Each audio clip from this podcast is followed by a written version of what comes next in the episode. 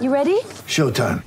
On May 3rd, summer starts with The Fall Guy. Let's do it later. Let's drink a spicy margarita. Make some bad decisions. Yes. Audiences are falling in love with the most entertaining film of the year. Fall guy. Fall guy. Fall guy. That's what the poster said. See Ryan Gosling and Emily Blunt in the movie critics say exists to make you happy. Trying to make it out? Nope. Because I don't either. It's not what I'm into right now. What are you into? Talking. Yeah. The Fall Guy. Only in theaters May 3rd. Rated PG-13. Get ready for the greatest roast of all time the Roast of Tom Brady, a Netflix live event happening May 5th. Hosted by Kevin Hart, the seven time world champion gets his cleats held to the fire by famous friends and frenemies on an unforgettable night where everything is fair game. Tune in on May 5th at 5 p.m. Pacific time for the Roast of Tom Brady, live only on Netflix.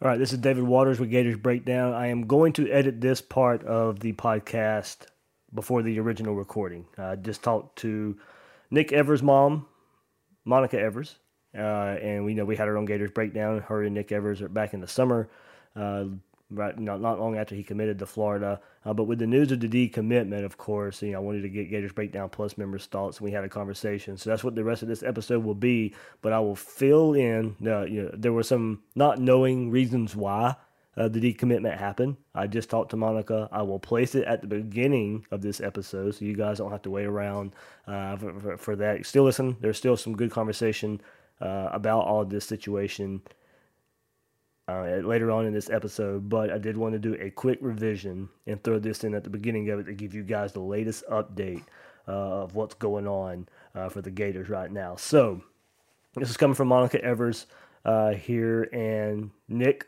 her son, Nick Evers, could have committed uh, next Wednesday. That was still in the plans uh, when the visit took place. Napier likes Nick. Um, the feedback was a unique arm talent, the ability to make plays with his legs as well. Uh, the opportunity was there if he wanted to stay committed and uh, sign with Florida on early signing day next Wednesday. But it ultimately came down to chemistry. The chemistry um, was well, was not there. He did not feel like the first interaction. It did not feel like the first interaction with Mullen and McGee uh, from the previous staff, uh, but did kind of wonder, you know, if it is because of all the timing and all the change that's going on. Was that where some of the feelings were coming from? But with the decision for early signing day looming and that feeling of the first interaction not being um, as good as they wanted it to be, and the timing of all the change, that they felt it was best to decommit uh, with the uncertainty of the feelings there. He was asked to mull it over. Uh, Monica and, and his dad, Derek, asked him to mull it over but he ultimately came to the decision with the way he felt and the decision being made uh, next week, um, you know, needing to be made next week, that it was just going best to go ahead and go ahead and decommit. There's a lot of talk out there of if another quarterback being pursued maybe played into this a bit they were always aware of that potential, even with the previous staff, even though it was never really brought up in conversation uh, between Mullen and McGee about no, going to get another quarterback. They knew that potential was already there. It was not going to scare them away uh, from going to Florida. Napier was asked, Is Nick your guy? For this class, and Napier was saying they plan on getting another quarterback uh, in addition to uh, what they already have, whether that be through the transfer portal or whether that be another quarterback, but that ultimately did not play into the decision of decommitting for Nick Evers. But there's, there's an update for you guys of maybe some of the plans that we're seeing uh, from, from, from Billy Napier. So expect uh, definitely now maybe another quarterback uh, coming in uh, because of the decommitment. But one looks like there was going to be another one on the way anyway, but not part of the reason of the Evers uh, of uh, Nick Evers decommitting uh, from Florida. So uh, let me going through my notes here to kind of get you guys uh, up to date here. Um, Monica said her and Derek did not want to influence Nick's decision with some of the questions that they were going to ask Napier and, and, O'Hara, who was on the visit with him.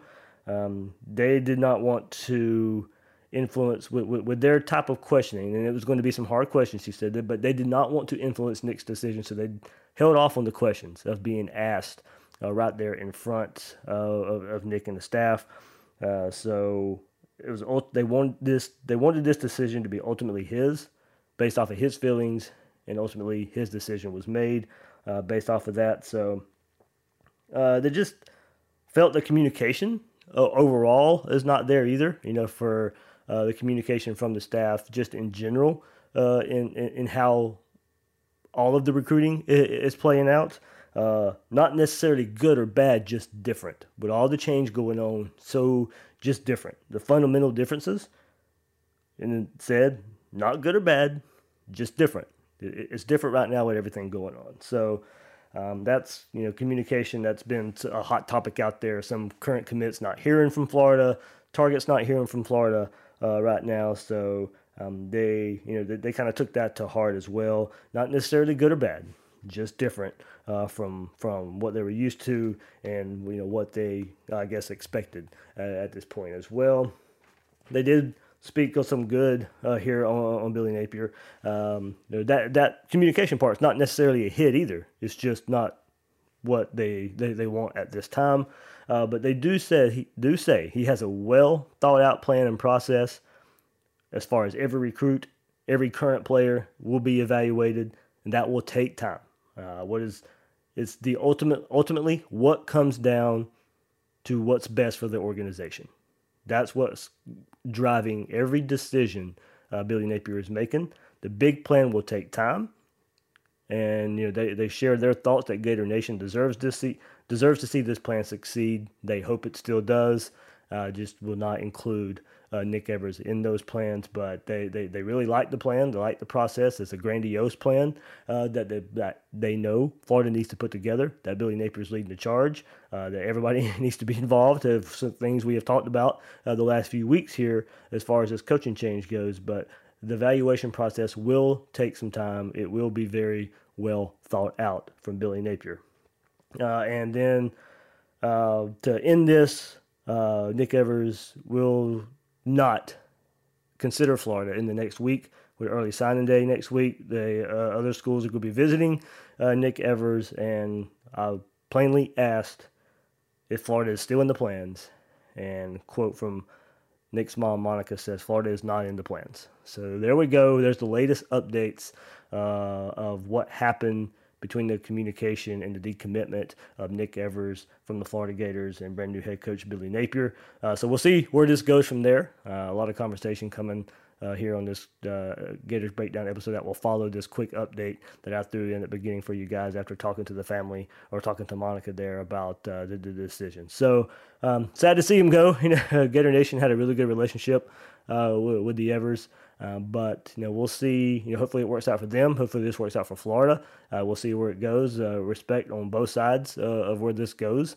Uh, from myself and from them, that they handled the whole process about as well as you could. we knew and a lot of changes could come from making a coaching change. Didn't know where necessarily that change was going to go, uh, but the biggest one so far, the biggest storyline so far, is the decommitment of quarterback Nick Evers. So, all right, that will lead you in to this guy, uh, lead you in to the rest of this episode for you guys.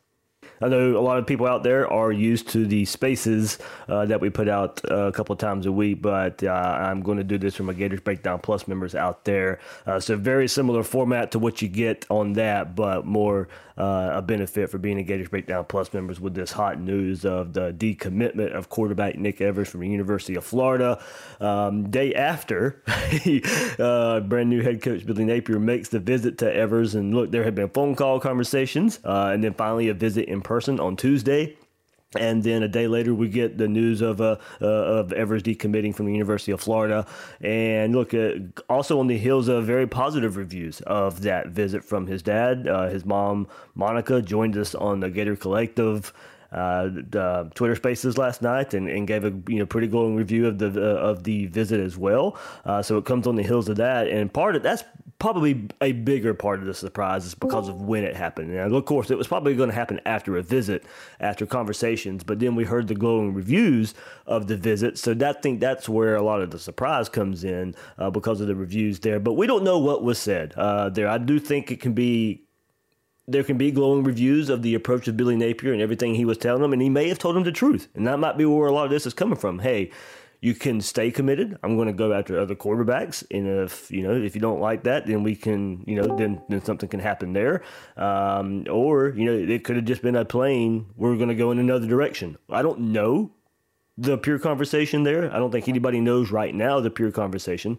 Uh, I think a lot of the thought out there might be there may be another quarterback to go after. Not telling Evers to decommit. You can stay in this class if you want to, but we are going to pursue other quarterbacks at the same time. Also, brand new staff. Now, Monica, his mom did mention, look, we're getting ready to hand our kid off to a brand new staff that you know we've only know, known for a few days. It sounded like that was still the plan, but it does sound like they may have come together at some point late on Tuesday to make the decision that Evers was going to decommit uh, from the University of Florida. So. I'll bring uh, some of you guys in here now for, for, for that reaction and uh, maybe where Florida goes next as well. But uh, whoever wants to jump in uh, right here, go right away. I know uh, emotions on both sides, hot and testy. Don't forget C.J. Smith. Yeah, another. Yeah, I mean, I guess that's you know another big picture thing. You know, there's a lot, a lot of decommits out there, and I think here, here's here's the base of it. This is not Dan Mullen's team anymore.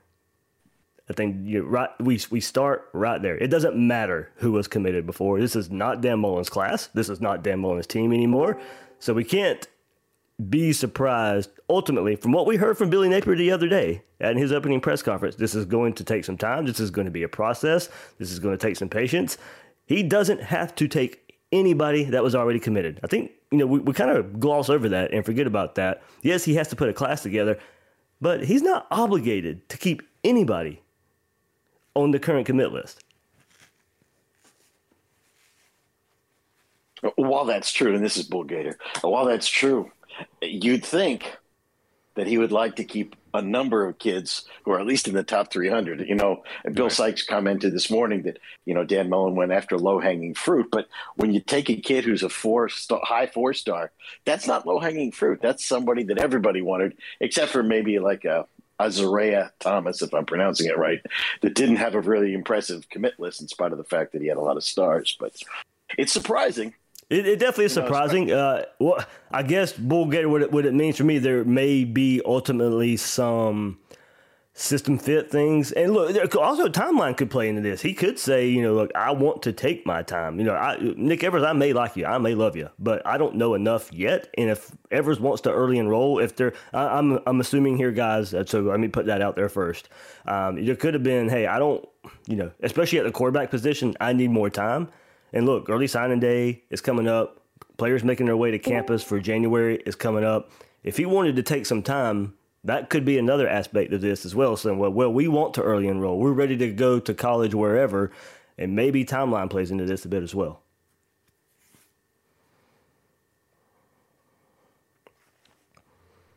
This is um, I'm one of the ones that's freaking out a little bit right now. You know, I've seen a lot of good things from Billy Napier, and now we're starting to trend on some what I think are negative things. That being said, I will try to take the most positive of this situation is that the coaching carousel very well may allow Billy to take his time and still have a decent class. We'll see. Yeah, I mean, LSU doesn't have a staff together right now either.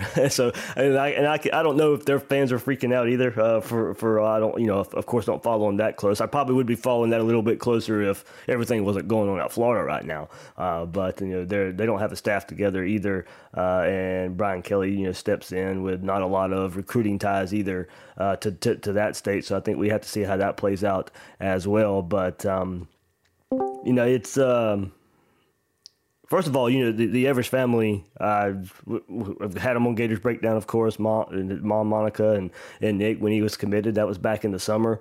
Uh, so no, we got we got to know that family pretty good over the the the, the last few months, and I don't think the decision was made lightly uh, at all. I think there was a lot of thought, probably on both sides uh, from from Billy Napier and and and him and the the Evers family. Uh, I don't think we can blame anybody here either way. Uh, for, for the way this is going to play out here.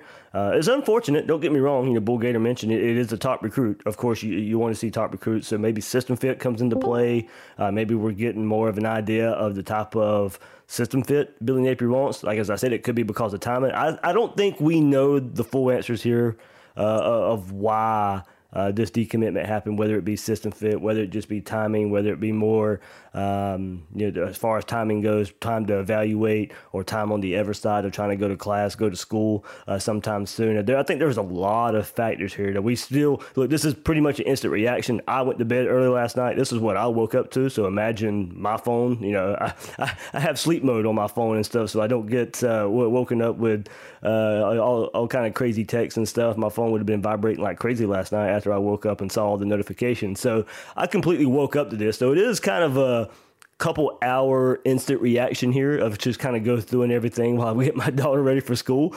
Uh, so uh, a lot of this we will figure out a lot more as this Wednesday probably goes through of, of, what happened. I'll reach out to Monica and, and see if I can get more on it as well. She's been pretty open uh, about the whole process, and maybe we get more info uh, as far as that goes. I know a lot of Gator Nation will want that info uh, out there, and wh- whether they're willing to share it, we'll see. Uh, but there's still a lot more to this. Well, I, I think before we completely overreact. Yeah, there were a couple there were a couple of great quotes on um, Twitter this morning. Like, uh, everybody wants the culture until it's time to pay for the culture. and that's what this is. This is paying for it. Because uh, I, I, I guess, like a lot of people, I, people are tired of Dan Mullen type recruits. Kids that don't want to, you know, fight for their coaches. You know, they're all like whining, please don't please retain this coach or that coach. And you ask to ask, well, if you wanted him so bad, why didn't you play a little harder? Why didn't you push back the other side of the line a little bit when you're playing the game? And maybe we're going for a different type of kid, a kid who's going to work a little harder. That seemed to be what Napier said in his uh, in his opening press conference that he they want somebody, you know, who they're all in. B. Were you uh, going to say something? Yeah, I was just curious. Um, I'm sure this conversation is going to make its way back to Nick Evers a couple times throughout this process that we're going through today. But like, I don't know if you've had a chance to read the post that he um, put on Twitter. Uh, there was a couple things that kind of stuck out to me. The first one where he said, "I want to thank Coach Napier for allowing me to be a small part of his vision." And then the second part that was kind of highlighted to me is when he said, "I'm hoping to find my new path." He emphasized the word quickly. I know if you might have like an opinion on that, or if you'd even seen it yet this morning. Uh, yeah, I, I, did see that. Good point. Uh, the small part of the, the you know the Napier quote there, I, I'm going to assume I'll go back to the word timing. You know, just okay. Napier just comes in, and I, am going to assume small part just means everything's happening so fast, and you know a two and a half hour meeting is a small part of what's just happened so far. I think that's one way to take it. I, I don't necessarily know if it's a direct sh- shot um, per se. It, maybe that's not the best word for it either. But uh, knowing what we know from that family, I'm going to just assume it wasn't a a negative connotation towards Napier. I just think it meant, you know, as far as timing, everything's happening so fast. It's just a small part of what has happened so far. Gotcha. Thanks, Dave. That, that, that's how I'm taking. It. I could I could be completely off base uh, with, with, that. Maybe I'm looking too positively at the whole situation, uh, but uh, that's just that, that, that's how I take it. Just kind of knowing that family. Uh, I I don't think it was a shot. Gotcha. And I guess we probably won't know until it actually comes out with further reports or um, maybe something yeah, I just got a message from Monica. She wants to know if I can talk. So I just messaged her back. So I'll see if I can get some time in on that. And I'll see if she allows me to share anything uh, with that. As I said, they've been pretty open with the whole process. It probably won't matter. Um, but I won't share any private info, of course, if they won't let me. Uh, but I'll see what she can give me that I can share. Absolutely. Hey, can I throw something out there? Yeah, go ahead. Taylor, I, uh, I just think it's funny. You said, "Hey, we got to be patient. Transition classes are usually pretty bad." Bill said the same thing. I think Will said the same thing. Napier said the same thing at his press conference, not about transition classes, but just everyone be patient. And now we're three days in, and everyone, the sky is falling. I mean, it, this whole thing is going to take a lot of time. We saw Mullen take, you know, on paper, elite recruits that couldn't even make it into school because they had bad grades, end up at JUCO. I mean, this whole process is going to, we also only have two staff members hired. Right. I mean, this is so early in the, in this entire process that I just think everybody needs to calm down. And also, this is not like, I think Nick Evers is a, is a solid quarterback. but he was also like Mullen's fourth or fifth choice. I mean, if you look at like the top, I know we went after Cade Klubnik, uh, Conner Weigman. We went after a lot of guys and whiffed on all of them before ending up on Nick Evers. So I'm not. It's, he's not Trevor Lawrence. You know, I'm. I'm not. The sky's not falling for me. But that's just my thoughts on it. Yeah, as I said, you know, it is. Uh, it, it's this is not Dan Mullen's team anymore. This is not Dan Mullen's class anymore. Uh, this is Billy Napier's vision uh, going, and as you said, you know, a little bit of patience uh, coming along with this as well. And like I, this, this is a to me in a way from what we know about the culture, and everybody talks about accountability, and that, that word's been thrown around a whole lot the last couple days uh, from some of the behind the scenes stuff that we've heard about Mullen and, and his tenure really dating back to you know, uh, late 2020 and the, and the parking ticket fiasco and all that kind of stuff that's coming out about accountability a little bit right now.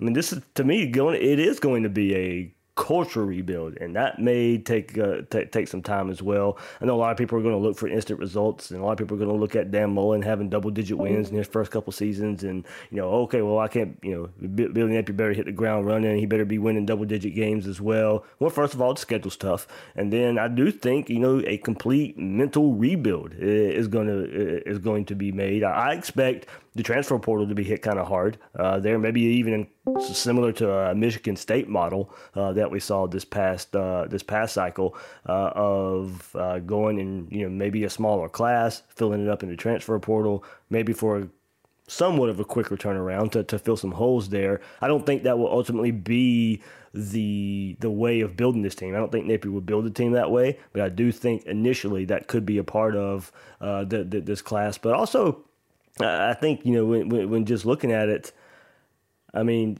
we heard the quotes uh, from, from, Billy Napier. He is going to do it his way. He is going, and I think that's probably the best way uh, of going about this.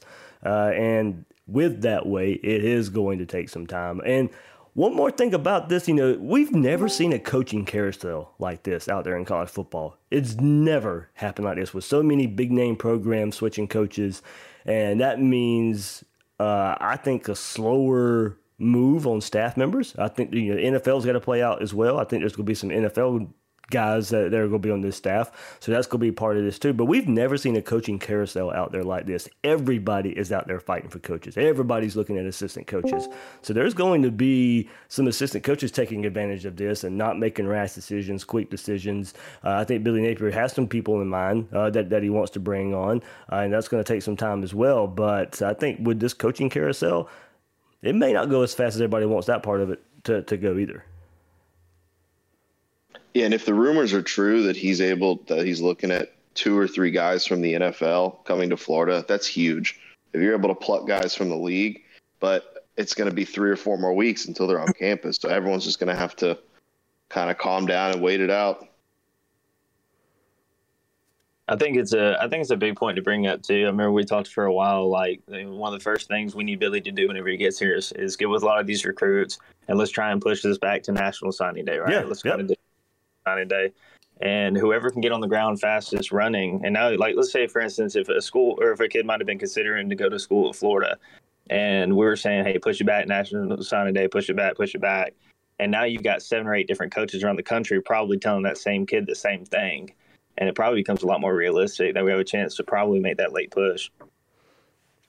Yeah, that's going to be a, a big part of this as well. And look, I, I seeing how this is playing out and, and kind of quickly, uh, I, I, don't expect a huge class. What maybe just I'm going to 15, 18 guys maybe. Uh, that's just a pure guess right now. Uh, like I said, th- and this thing is moving fluid. Uh, this thing is moving so fast. Like you know, never expected this. I never expected to wake up to this kind of news this morning, especially after what we were hearing yesterday after the visit. So there's, I mean, there's no telling where the next storyline is uh, with this. You know, speaking of storylines and you know where this is kind of going as well. Um, now, we'll say uh, uh, what what will happen next. I think that's part of the storyline as well. Uh, what are people looking at? You know, quarterback uh, in this class. Would there be a quarterback in this class?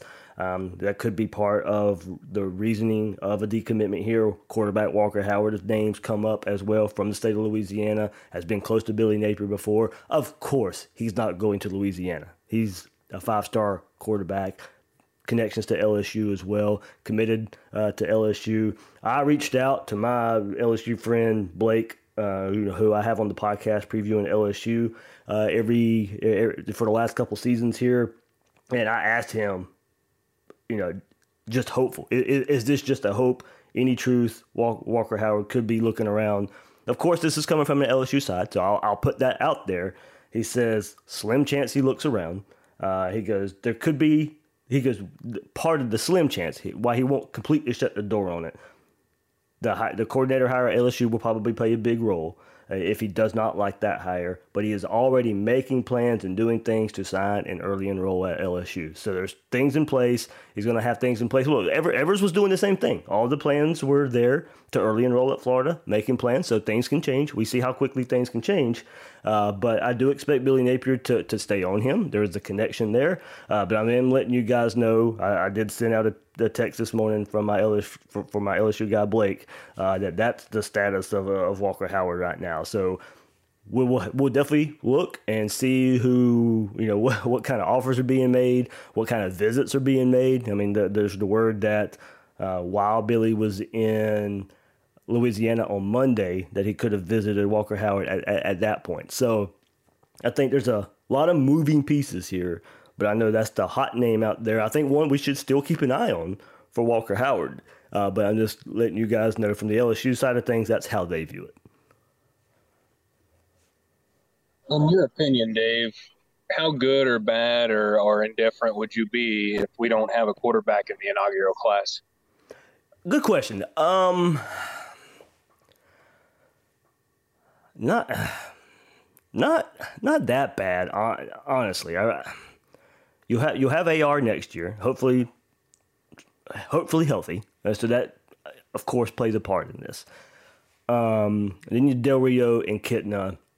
Now are those guys fit for napier i i, I don't know. Uh, looking at um, not pursuing evers you know I, I guess we can really question what type of quarterback does he uh, does he want. And as I said, it, it could be nothing to do with system fit. It could just be timing. It could just be he wants to evaluate him more. So that gives you three quarterbacks on the roster right now. Um, and I, I, guess I'm not including Emory, but still, even if Emory is part of that equation, even after, he'll he'll be going after next year. So we're only if he's on the squad, only one year of him anyway. I'm looking kind of peeking into the future uh, here, you know, two, three years down the road here. Um, and that might be why, you know, three quarter, four, four quarterbacks if Emory stays is enough numbers wise. Three if he leaves, which probably still okay. Um, but I'm, I, am i I'm usually a fan of a quarterback every class because uh, transfer portal guys hitting the hitting, hitting the portal every year now. Uh, guys not really wanting to sit behind and, and learn and develop. Uh, so I think you need one every class. But I, this one I'm okay with in, in, in, a transition class. You know, if you got three guys, all these guys stay uh, and, and, learn from, from, from Napier in year one. I think numbers wise, it's fine. But after that, you'll definitely need to get back into that rotation of hitting a quarterback every every cycle. Now, if you can go out there and get um, uh, a highly rated quarterback, quarterback that's willing to come in and learn and, and wait, it's time you go ahead and bring him in. Uh, but I do think uh, that won't be a a, a quick decision. Walker would probably be the only quick one, uh, just because there already is a background. There already is an offer from uh, Billy Napier at Louisiana towards him, so there's their familiarity there. So that would not be while it would may look like a quick decision. Oh, here's this five star out here. We're just going to offer a five star. No, there is a background there already uh, and a relationship there already where that would not be uh, as quick as it looks on the surface.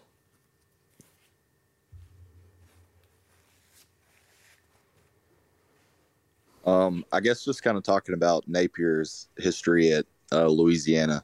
I know his first class early signing day was, I think, the first early signing day that they had, um, but he didn't sign any um, one for that class.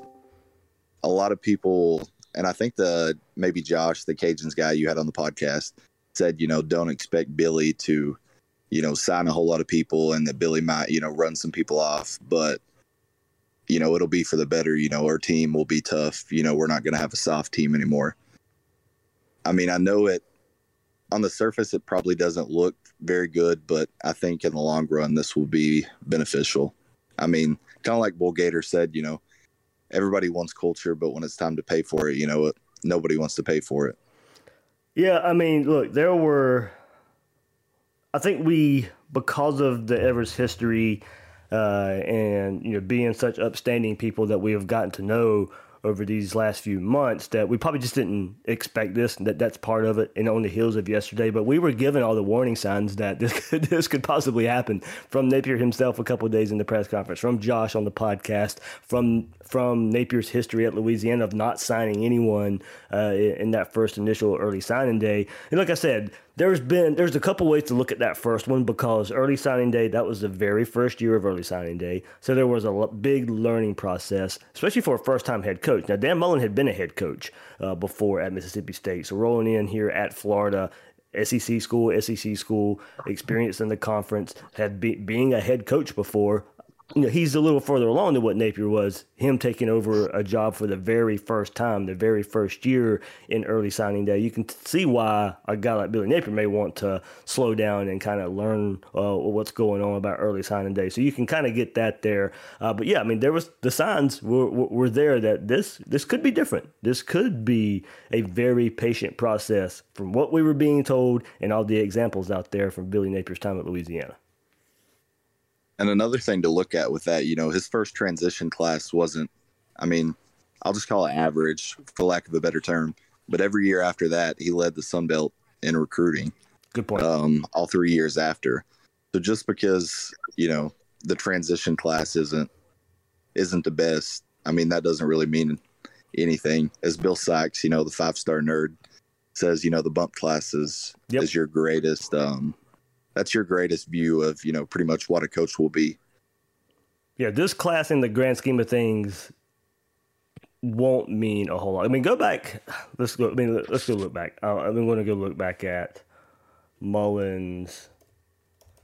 Um, first class. Will talked about that on his show last night, and I think there was maybe like seven from his first class that actually ended up playing. Right. Uh, I know there was uh, a lot of names there that you know never even played a yeah. Chris Steele.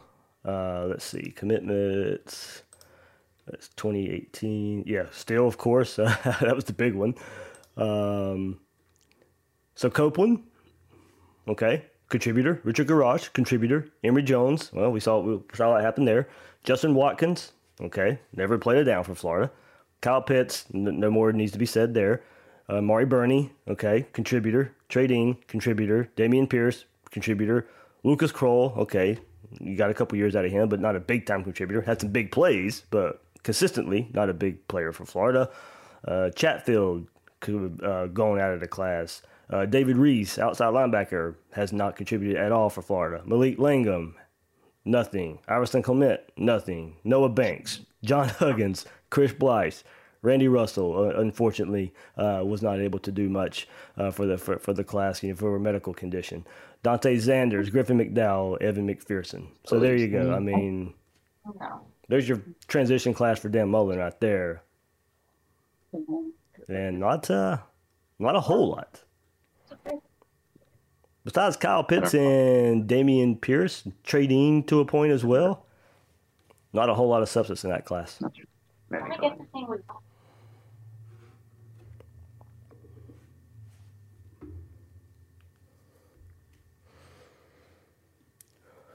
right, guys.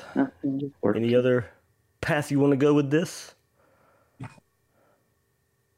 Yeah, I'll jump in real quick, Dave. Yeah. Um, just another thing to keep in mind is that this class was already not good. Like this class was, you good know, point. ranked near near the 30s. Um, the players that were on this class were fringe takes for for UF. I mean, I, I don't see a lot of folks that would have contributed. Um, I think we maybe had three or four guys at the very top of the class, you know, like Nick Evers, who who you know we we did I think could have contributed and done really well here. Um, but overall, th- this has not been a good recruiting class. This recruiting class needed to be purged. Um, and there are still guys that are, you know, officially committed as of today that still need to go. So I, I know, you know, I personally don't expect Jayden Gibson to be in the class. I understand that.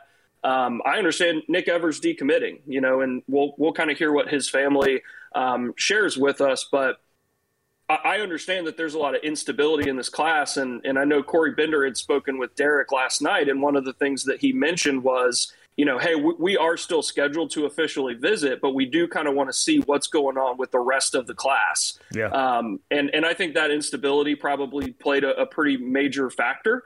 Um, you know, we can't expect Nick Evers to stay in the class when nobody else really knows what's going on. I mean, looking at the current commits, this class needed to be purged. Yeah, and, and looking at the current commits, Chris McClellan, the, one of the most recent commits, is the one is still one of the only ones Napier has met with, and that was the first day. Uh, Chris McClellan getting that visit there, the defensive lineman from Oklahoma. Uh, there, but like I said, the visit doesn't necessarily mean anything, as we saw yesterday. but um, you know, there's not many commits that, uh, or you know, the commits for this 2022 class that have been visited, and some of them haven't even been contacted yet by Billy Napier. Right, absolutely, and, and I think that's kind of what we what we keep an eye on. Right, is is who who is the new staff trying to get to campus? Who are they able to you know get to commit to to uh, an official visit to come you know come on site and, and meet the new staff and things like that.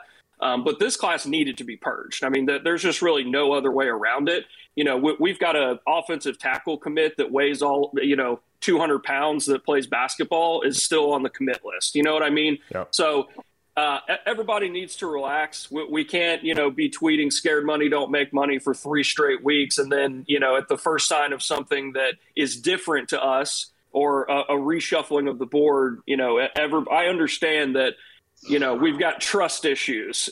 we've got yeah. trust issues, um, but everything everything is is going according to plan and I was one of the first people that was off the Mullen train and was trying to get him out of here so I'll certainly call it like I see it but I think this class needed to be purged. I do hate to see Evers go because of, of how great his family is and, and how high his ceiling is. But, you know, at the end of the day, they're not, every family's not going to vibe with a new coach, you know, and I'm sure a lot of, you know, they're really intelligent people and great human beings. So I'm sure they did not take that decision lightly. But the rest of this class, you know, uh, it, it needed to be purged. And this is just kind of part of the growing pains.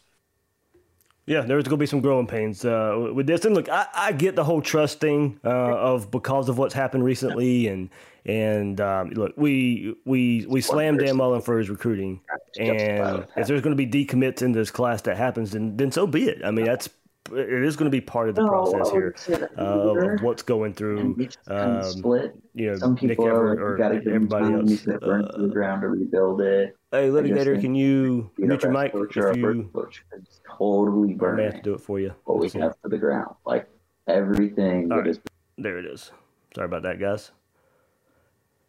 Um, but yeah, I mean, if we slam Dan Mullen for his recruiting, we you know, then I think we, we, we got to take the, the the good with the bad here, and and right now, early on, there's going to be plenty of shuffling, moving going on. I say we just accept it right now, but I do get the whole trust uh, part of this. Um, a lot of people will say you got to earn trust, and I think the the fan in a lot of us, uh, probably my approach here will be, I'll trust you till you give me a reason not to. Um, that that's probably the fan side of me uh, more so than the Gators breakdown host side of me. Uh, but I Hey, can you mute litigator? uh, yeah, his well, not muted. no, he's muted on my end, so I guess y'all got. I guess y'all can still hear him. I, I, I thought he. was I thought that, Yeah. Yes, we can. Mute other individuals. Yeah, you can Uh, click on the person's name and mute them so you don't hear them if they Yeah. have their mic on. Like I it, it mutes on my end, so I'm sorry, guys. Uh, so at least for the recording, it'll be good. I didn't know it did not mute for all of you uh, there. So um, just do the Dave, you, sh- do you the should right be able click. to server mute people too. Oh yeah, let me see. Oh yeah, I see it. Okay, yep, yep, yep. I see it. There we go. I appreciated litigator's explanation of all the problems of University of Florida to either his wife or his son, whoever was talking to. Uh, is that is that is that good now, guys? Yeah, it's good now. But no, I agree with him. Um, just a question, I guess, for you, Dave. Yeah. Um, you just mentioned, you know, kind of watching who the staff goes after that they've not contacted some of the wide receivers. If you look at Napier and, you know, kind of how he likes to run his offense, it's very run, I guess, centered. And he even mentioned that in the press conference, you know, wanting to control the trenches and stuff like that. The first two people he went to meet, you know, were Mhm. Etienne and Citizen. I mean, that's the first two, you know, guys he went after. I mean, two really good running backs out of Louisiana. Do you think that has anything to do with? I mean, maybe some reshuffling in this. Maybe he doesn't see some of these guys as scheme fits. Yeah. Maybe not like personality fits. Because I think that's something that maybe I don't know, people aren't really looking at. If you look, I mean, they run the ball. I think it was 60 40, you know, on how much they run the ball. Everyone on their team, I think this year averaged over five yards a carry. Um, that was a running back, not a quarterback. I think their quarterback averaged less. But I mean, kind of going along that, you know, the first two guys he went after were running backs. Yeah, um, and look, there's another part of that too. Those guys being from Louisiana, so probably still more of a familiarity with those guys. So that's where that's where you hint first. Now, of course, we eventually, and we all want to see it. Eventually, you know, the state of Florida recruiting has to you know matter, and and, and those visits and, and those offers need to start happening as well. Uh, but go into familiarity with guys he's probably already known, guys he's probably already um, scouted, done all of his research, evaluated. Trevante Citizen, uh, you mentioned, he is you know a top 100 running back, six foot, 217 pounds, so not small by any means there uh, for for a running back. And Trevor Etienne, five foot 10, 200, so a little bit of a different uh, build there. Uh, look, Etienne was somebody we had heard from this previous staff anyway, and a lot of connection there. His brother, of course, had played at Clemson, is now in Jacksonville, so right up the road from Gainesville. And he even mentioned in an interview this week, I believe, after uh, the Billy Napier visit, hey, my brother's right up the road. There's a connection there. Uh, we, would be a lot closer to my brother. So I think that's uh, you know something to, to, to look out for there. But yeah, I mean, two of the first visits were big time top 100, top 200 type running backs uh, there. And look, that is going to be the style of this offense, I think, initially, of, uh, of what Billy Napier is going to bring in. I think because of, first of all, if he's already identified this Florida team in any kind of way, most people think AR is going to be the guy next year. So, okay, that's very similar to what he's run at Louisiana the last four years with Levi Lewis. A very similar spread them out, power run uh, style of offense. And I think for right now, that's what he's walking himself into. So I can see, uh, you know, you can see the signs there of you know trying to build the team in that image for I think somewhat of an easier transition. And if we are eventually going to see more of a pocket style passer, if we are going to eventually see uh, more of an open attack offense, if he if he wants to go that route, then it will eventually go that way. But initially, right away, I think we're going to see we're going to see some offensive linemen being offered. We're going to see some running backs being offered to go more towards that power run style. Yeah, Dave, that's that's kind of what I posted in, in the Discord this morning. It's like if the words that previous coaches and anybody that knows Billy Napier as a man and as a as a coach has described him as you know organized, calculating, strategic. And if yeah, you look none at of this what is by doing, none of this is by mistake. No, it's not. And it's if you look at what, like, just to piggyback on what you know, uh, a couple you and a couple guys said. If you listen to what he said in his press conference and then follow what he's actually doing, like two big, off, like physical offensive linemen, and you know, went and saw Mc, uh, McClellan committed while he was, you know, r- right before he was actually announced, but he was on board and visited him. And then we offer a big defensive lineman that just committed to Georgia. You know, so it's like if you look, he's putting an emphasis on the lines of scrimmage, which is what he said in his press conference, and so what we need at the University of Florida. Um, and those two running backs that was already talked about, like that's what he wants to do. And I don't think it's a shock to anybody. I mean, I know it's you know like sticker shock because you know our class wasn't that great anyway, but then you you lose you lose two guys and it drops down even further. But to me, it's like we all wanted to, you know, everyone was on board with cleaning house and coaches, and you know, but we're, you know, fan base is going to melt down because you know we're not keeping the players that that we all wanted gone, evaluated and, and wanted at the at the at UF. I just can't have it both ways, but I just uh, I like what he's doing. I, I like um, you know not not a knock on Evers or anything like that, but you know I'm sure Napier was you know, shocking, honest with the kid and let him know what his plan was moving forward. And, you know, um, I'm sure he's, like I said, he's very calculated and strategic and he has, you know, a plan in place and what he wants to do. And uh, just patience. Yeah, I mean, uh, we don't really have a choice in the matter either.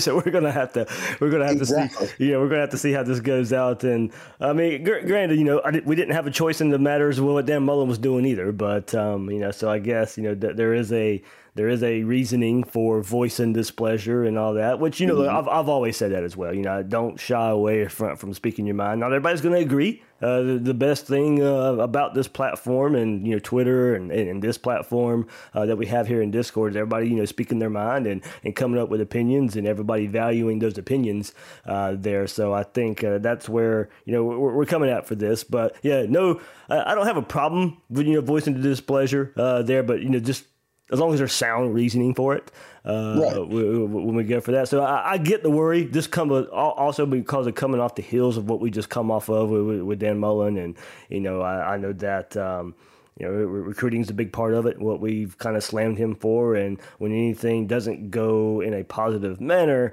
uh, we're going to fall back on that. And then and the staff hires and, and, and hiring guys from Louisiana. I get it, I get it. But as I said, I, I, I like as with Dan Mullen, I had those questions of recruiting early on as well. He was the guy I wanted. He was the guy I wanted hired. I, uh, I had a belief in Dan Mullen until was like, okay, here's what I know needs to happen. I'll trust him until I see it not happening, and that's pretty much how it played out. Support, support, support, support till things start going bad, and then recruiting, which is one the, the biggest worry I had. You know, when, we kept seeing the results of not being able to keep up with Alabama, Georgia, and, and those other programs there, you know, that's when we can start. We could voice worry and concern before, but then we could really start, you know, hitting home uh, of the issues and, and, how it played out.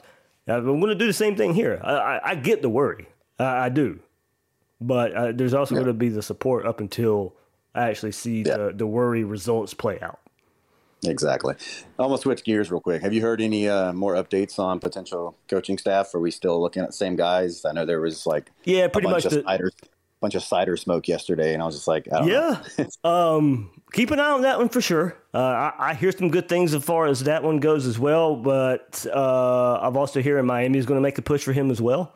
Uh, so something to look out for there. But I think that decision might be made pretty quick.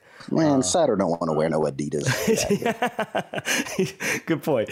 Uh, so I think from what I heard, it would be maybe wide receiver position for Florida and his traditional running back for Miami, if that's the way it plays out. Um, but uh, you know, we'll, we'll see. Uh, but that that smoke is out there. That smoke is real. Um, so I, you know, you hope Cider, if he's going to be on staff, uh, I hope that decision comes soon. That would make that would send some shockwaves in the state of Florida. And uh, I think around the country a bit too. Uh, just knowing that Florida got a guy they've had on staff before, had a reputation for a good recruiter, and now going to come in with a staff of a reputation of, of good recruiters as well. Uh, so that would that would send some send send some good shockwaves there. Uh, Rob Sale, offensive line there from the New York Giants. That name still being floated around, floated around out there as far as that hire goes. And we know there's going to be two offensive line coaches for Florida, uh, so that's what one to look out for there. Um, DC Tosh Lupoi, or I won't necessarily say co-defensive co-defensive coordinator with Tony. I don't know yet, but Lupoi's name is definitely coming up um, at least for the defensive line position. I would assume co-defensive coordinator as well. I'm not really sure about that. I don't know where everything stands on the the Doug Belk thing. That's kind of died down a bit. Haven't heard a whole lot uh, from that side. I didn't really hear a whole lot aside from that. I know it was a report that was out there and somebody we all wanted anyway. I don't I, I don't even know for sure if there was any ever, ever any contact as far as that one goes. I just know that was a name that was thrown out there. Uh, as far as that staff member goes for uh, maybe the, the, defensive coordinator. I don't know with Tony being a co defensive coordinator if that plays into everything and who they're going to target, who they're going to get, what kind of big name they can get for for, for that position. Uh, but those are the names that are you know being floated out there right now as far as some of the the recent smoke, if you want to call it that. Yeah, I mean, I think if you put Cider and, and Lupoi on this staff, um, I think fans fans will chill out with the recruiting. Uh, you know, and, that, and that's probably part of it. You know, right now there's just so much change with the staff and being kind of bare bones staff right now, and then all the, the what we see on the trail bit right now with some decommitments and not necessarily you know you're not going to gain commitments right away anyway. So I think it's just more about the the the, the decommits and the uh, and, and the coaching changes that have so far been made. Uh, Bullgator, I did. You'll have to put in the chat if you want to get back in. You were making a whole lot of noise there, so I did server mute you. I, I definitely don't want to keep you muted forever. Uh, but if you do end up having something to say, just let me know into the chat, and I'll uh, I'll unmute you. But uh, there was a, a lot of noise going on there. Another question. know it looks kind of um, bad from the outside, but we've also got to think, you know, our team isn't horrible. You know, we played Alabama really close early in the year. I mean, not trying to, I mean, no moral victories, nothing like that, but a coach that comes in that can, you know, maybe I don't want to say toughen up the players, but you know, get them to buy into a system. And if he can implement his system, you know, there's a lot of talent on this team and a lot of talent that we've not seen because previous coaching staffs had a, I'll just say a certain way about, you know, playing guys and, you know, who sees the field, but there's still a lot of talent on this team. I mean, not at the level of Alabama or Georgia or, you know, where we eventually would hope to be, but we're not a, you know, desolate fan base, you know, hoping to win four games next year. You know, we still have a lot to look forward to. Yeah, um, that comes also you know, after yesterday. You know, speaking so speaking to that as well. You know, all of SEC was announced yesterday. First and second team, no Gator players uh, on that first and second team. Now, Kaiir Elam maybe uh, as far as you know missing some time. Maybe would he eventually have been picked by the coaches to be uh, on, on that list? You know. Um, I do think there are some good players on this team. I think they can may possibly be a good team, but I, I still think Florida's missing that the, the, the difference makers. You know, who, who are you really going to point to uh, that can be um, you know the the big time difference maker on, on, the team? Hopefully, AR is that guy. Ho- hopefully, it'll be somebody I think we can kind of maybe somebody's going to have to prove to be that person. Like I don't think we can sit here and say right now with any that there's one currently on the roster that you're going to look at and say, all right, we already have one. I think you can pinpoint to say that guy needs to be one uh, for, for, for next year's team. So I do think it's a good team. I think there's some good pieces, uh, but I'm like, where's the top end talent on this team? Where are the difference makers? Uh, maybe that's something you know something Billy Napier has to identify starting in spring practice.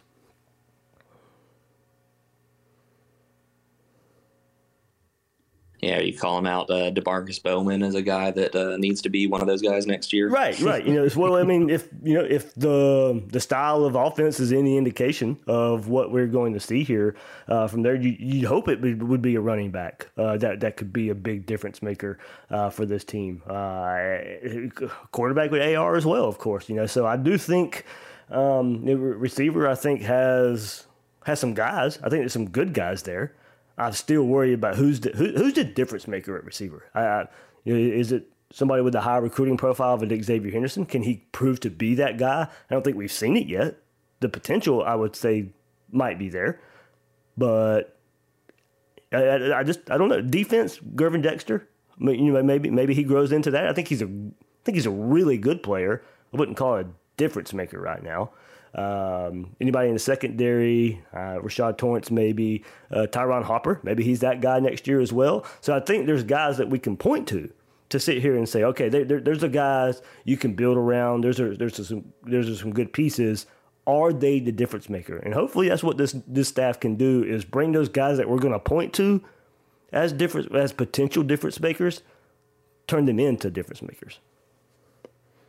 Yeah, I guess that's what I was meaning more. I mean, I'm not necessarily saying that this team is, you know, a 10 win team just with a new coach, but there's still a lot of pieces on there. It's not like he's taking over a. Yeah, Bubba, going, you know, yeah, going to your point there, like, okay, this team itself, what, seven, eight wins worth? And then you get the difference makers. Okay, there's your eighth win. There's your ninth win. There's your 10th win. If those guys can pan out to be those type of players.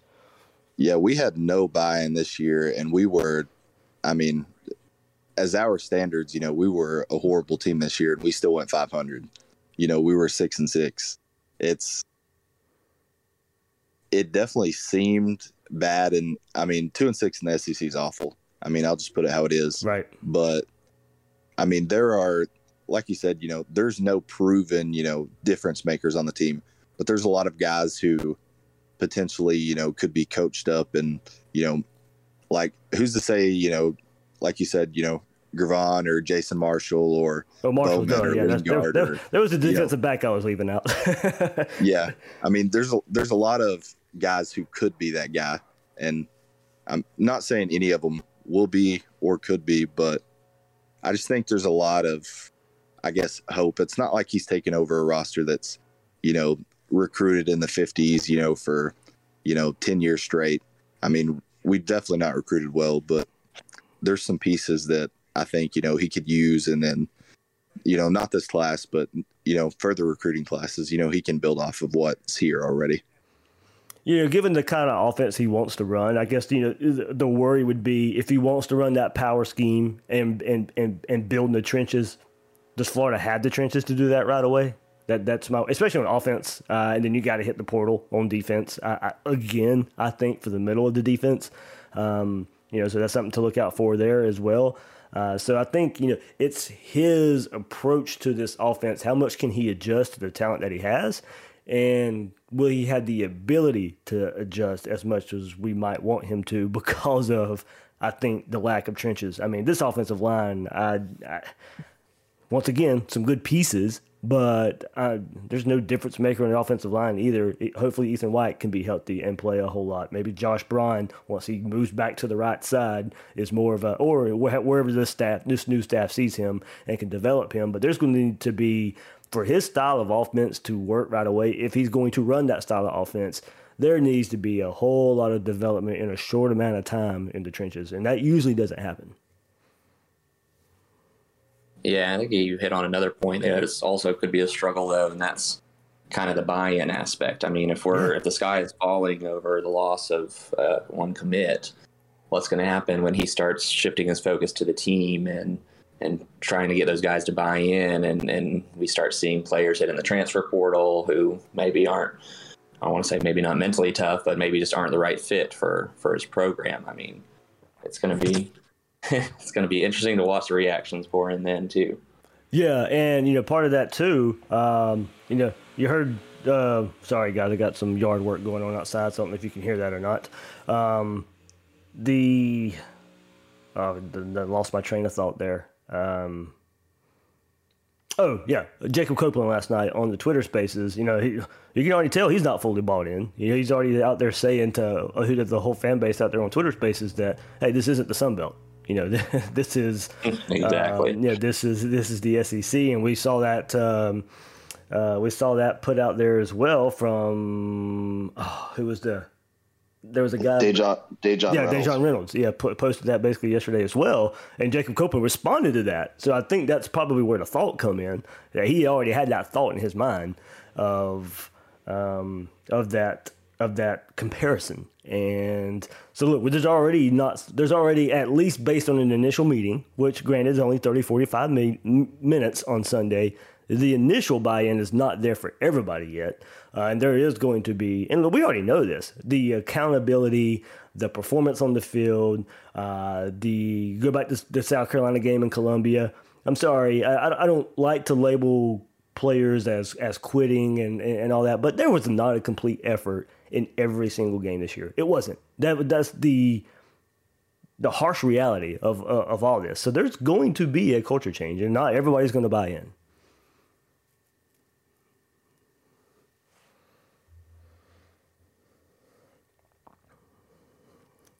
Man, y'all playing on me because I got a yard guy. This is actually the very first time. I've never paid for yard work until today, so it was a perfect timing there. Y'all can all hit, hit, hit me hard on that one. So Speaking of culture change, you know, it might be hard, but and maybe Napier's isn't the right one, but we needed a shift some way, you know, a different direction than we were going. Yeah. Oh, here, here's one more topic of this whole Evers thing, and I'll probably wrap it up with this. And I want your guys' thoughts on this. A lot of people are already comparing it to the Matt Corral situation. Uh, Dan Mullen comes in, does not want Matt Corral, brings in Emory Jones. We know how that turns out.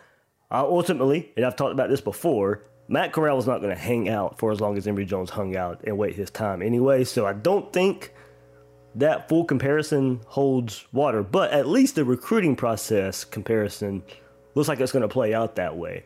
Uh, does the whole Corral Emory Jones situation really resonate with you guys at all? Depends Not- on who else it.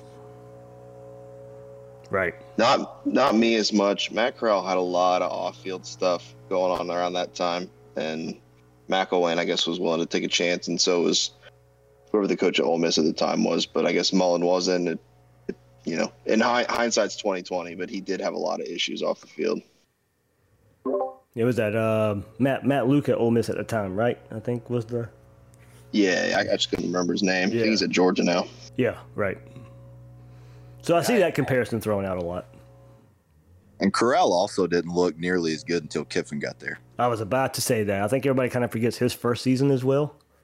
Yeah, he threw a lot of picks. Yeah, And well, honestly, he threw a lot of picks last year as well. Before this year, you know, everybody was looking for that potential step, and I had him as my first my first SEC quarterback at SEC media days. Like I, I did see the potential there, but there there was still a lot of questions there. I don't think any, as you said, Lane Kiffin really unlocked uh, a lot of, and and Jeff Lebby really unlocked a whole lot of Matt Corral. Yeah, and I don't know how much. It's always been the notion that you know Dan flipped Emory from OSU, but from what I've always heard, you know, it was more of a Urban kind of. I don't know if Urban knew he was going to be there long term. He knew the room was crowded. He knew Emory probably wouldn't play. Dan was the first guy to offer him, and Urban kind of did Dan a solid, and you know, kind of helped him towards Dan. Yeah, I yeah I don't think that was a complete Ohio State wanting to keep him. I guess it looks like some people's mics are not working in here, so I'm gonna unserver mute litigator just in case.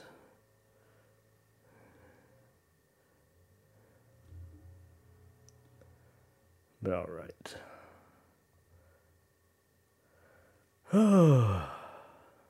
all right. I think that will do it, guys. Thank you so much. I know it was. Hey Dave. Yeah, go ahead. go ahead. litigator, litigator's talking to you, and I don't, I don't think you heard him. I did not because, like I said, there was a whole bunch of noise going on there. So, uh, litigator, I'm sorry. I did, I did have the server mute you for the benefit of everybody. Everybody was hearing conversations and what was going on there. I see your mic's muted now. If you have a chance of getting in here, unmute. I didn't hear you. I saw your mic was unmuted. I didn't hear either. So I don't know if there's some issues going on with this. You might have it personally muted too still. Yeah, um, I'd unlocked that as well. So I don't know what's going on. I think he was just apologizing to you, but Oh, okay, okay, just want to make just want to make sure you heard him. Oh, good. Oh, good. I did not. It looks like David Soderquist was having some mic issues as well, but it looks like you know some of you guys are fine, so I'm not really sure what's what's going on there. Uh, I got to unmute my Gator, my buddy Gator DK from the last time. He was he said he was hanging Christmas lights from the last. I did time. want to throw one more thing out here before it's like off topic of what we were just talking about, but um, if you look at the way Saban has built some of his staffs at Alabama, he moves coaches around a lot, maybe positions that they don't have as much experience at. Like he had Jeremy Pruitt coaching inside linebackers a couple years, and he's always coached DBs. So if there's guys that Napier really likes, he'll he'll probably stick them in a spot if they're willing to coach that position, obviously. But the the Sider thing just made me think of that. Yeah, yeah, and you know, something to. I think you know we could, we'll we'll really see how. I mean, I've always been told Sider would love to be back at Florida uh, when um, the whole thing with you know Mullen it just it didn't work out then. Um, and and you know Mullen was not the easiest guy to work for either. But I had always heard the entire time that you know Sider could get the right opportunity to be back at Florida, he would take it. So hopefully this is that. And Dave, real quick before we finish, can you, uh, for at least like the best of your knowledge, can you go over where you expect uh, Napier to go today, as far as like what recruits he's going to visit and where? Uh, you know what? I, I I don't know right offhand. Um, uh, like Shemar James at Alabama. yeah, I, th- I thought this, I thought Shemar was happening late yesterday, but I could Napier is going to IMG today. IMG is the today. word. Okay. Think yeah, I don't know who going he's going to to- see or what, but that's what people are saying, anyways. Yeah. I think he's going to IMG for Kamari Wilson. Can you guys hear me? Yep, gotcha. Oh, yeah, Dave. I was just gonna ask, man, because uh, you know about I fell asleep around the time that you did last night too, so I woke up to a surprise. Um, I was gonna ask, uh, what do you think that conversation like was between Napier and Nick? Do you think uh, maybe Napier was like, "Hey, you know, I'm going another direction," or do you think Nick just ultimately decided to? I don't think it was Evers wanting to go into a, a different direction. I just think the conversation was had. As I, and I spoke mostly about this at the beginning, but you know, I think timing could come into play if he wanted to be an early enrollee, and, and Billy will kind of wants to hold off on guys coming in, especially at the quarterback position. Uh, I think that can be a part of it. If the Evers are dead set on wanting to go somewhere early as an early signee, then maybe that timing opportunity is not at Florida. Maybe it is a system fit. Maybe Billy, uh, you know, said, "Hey, you can come, but I am going to pursue the other quarterbacks. There will be another quarterback in this class, or there could be another quarterback in this class." Uh, maybe Evers did not, you know, and, and the family didn't like that aspect of it either. So I, I, I don't necessarily know. As I said, I'm hoping to have a conversation with his mom, Monica, at some point this morning. Uh, so I will be able to shed more light on what she will allow me to share. I'm not going to share anything she tells me not to, uh, but uh, hopefully I will give everybody some more clarification on that today. 30 minutes ago. Huh? Didn't she say last? Were you? Oh, I couldn't tell. You were. You were.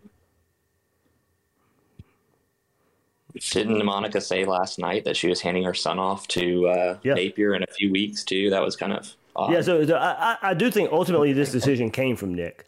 Like it does sound like he like they met and there was some time that went by, and I do think ultimately I think Nick could have come to the decision, you know, hey, um, I want to rethink this, and then they all came to the decision together as a family after probably meeting together. So that's what I, I want to get the process. That's just kind of how I think it played out after hearing all the interviews. I do think you know Nick maybe ultimately came to the decision that uh, it may be time to move on. All right, guys, I will have to call it there. Uh, if anything else happens, you know, we'll, update it here in the Discord uh, chat. But we went about an hour here, so good stuff there. Glad you guys, I know on short notice, were able to jump in uh, and, and handle this with me. So, everybody, thank you so much for being Gators Breakdown Plus members. I'm going to put this out for everybody out there. If you're not Gators Breakdown Plus members, uh, you can go join at gatorsbreakdown.supportingcast.fm uh, and join this great community that we have here. A lot of you, a lot, a lot of voices you heard today, very active in that Discord chat, uh, and, and you get that kind of communication, that kind of conversation all day, every day. So, everybody, thank you so much for uh, listening to this episode of Gators Breakdown.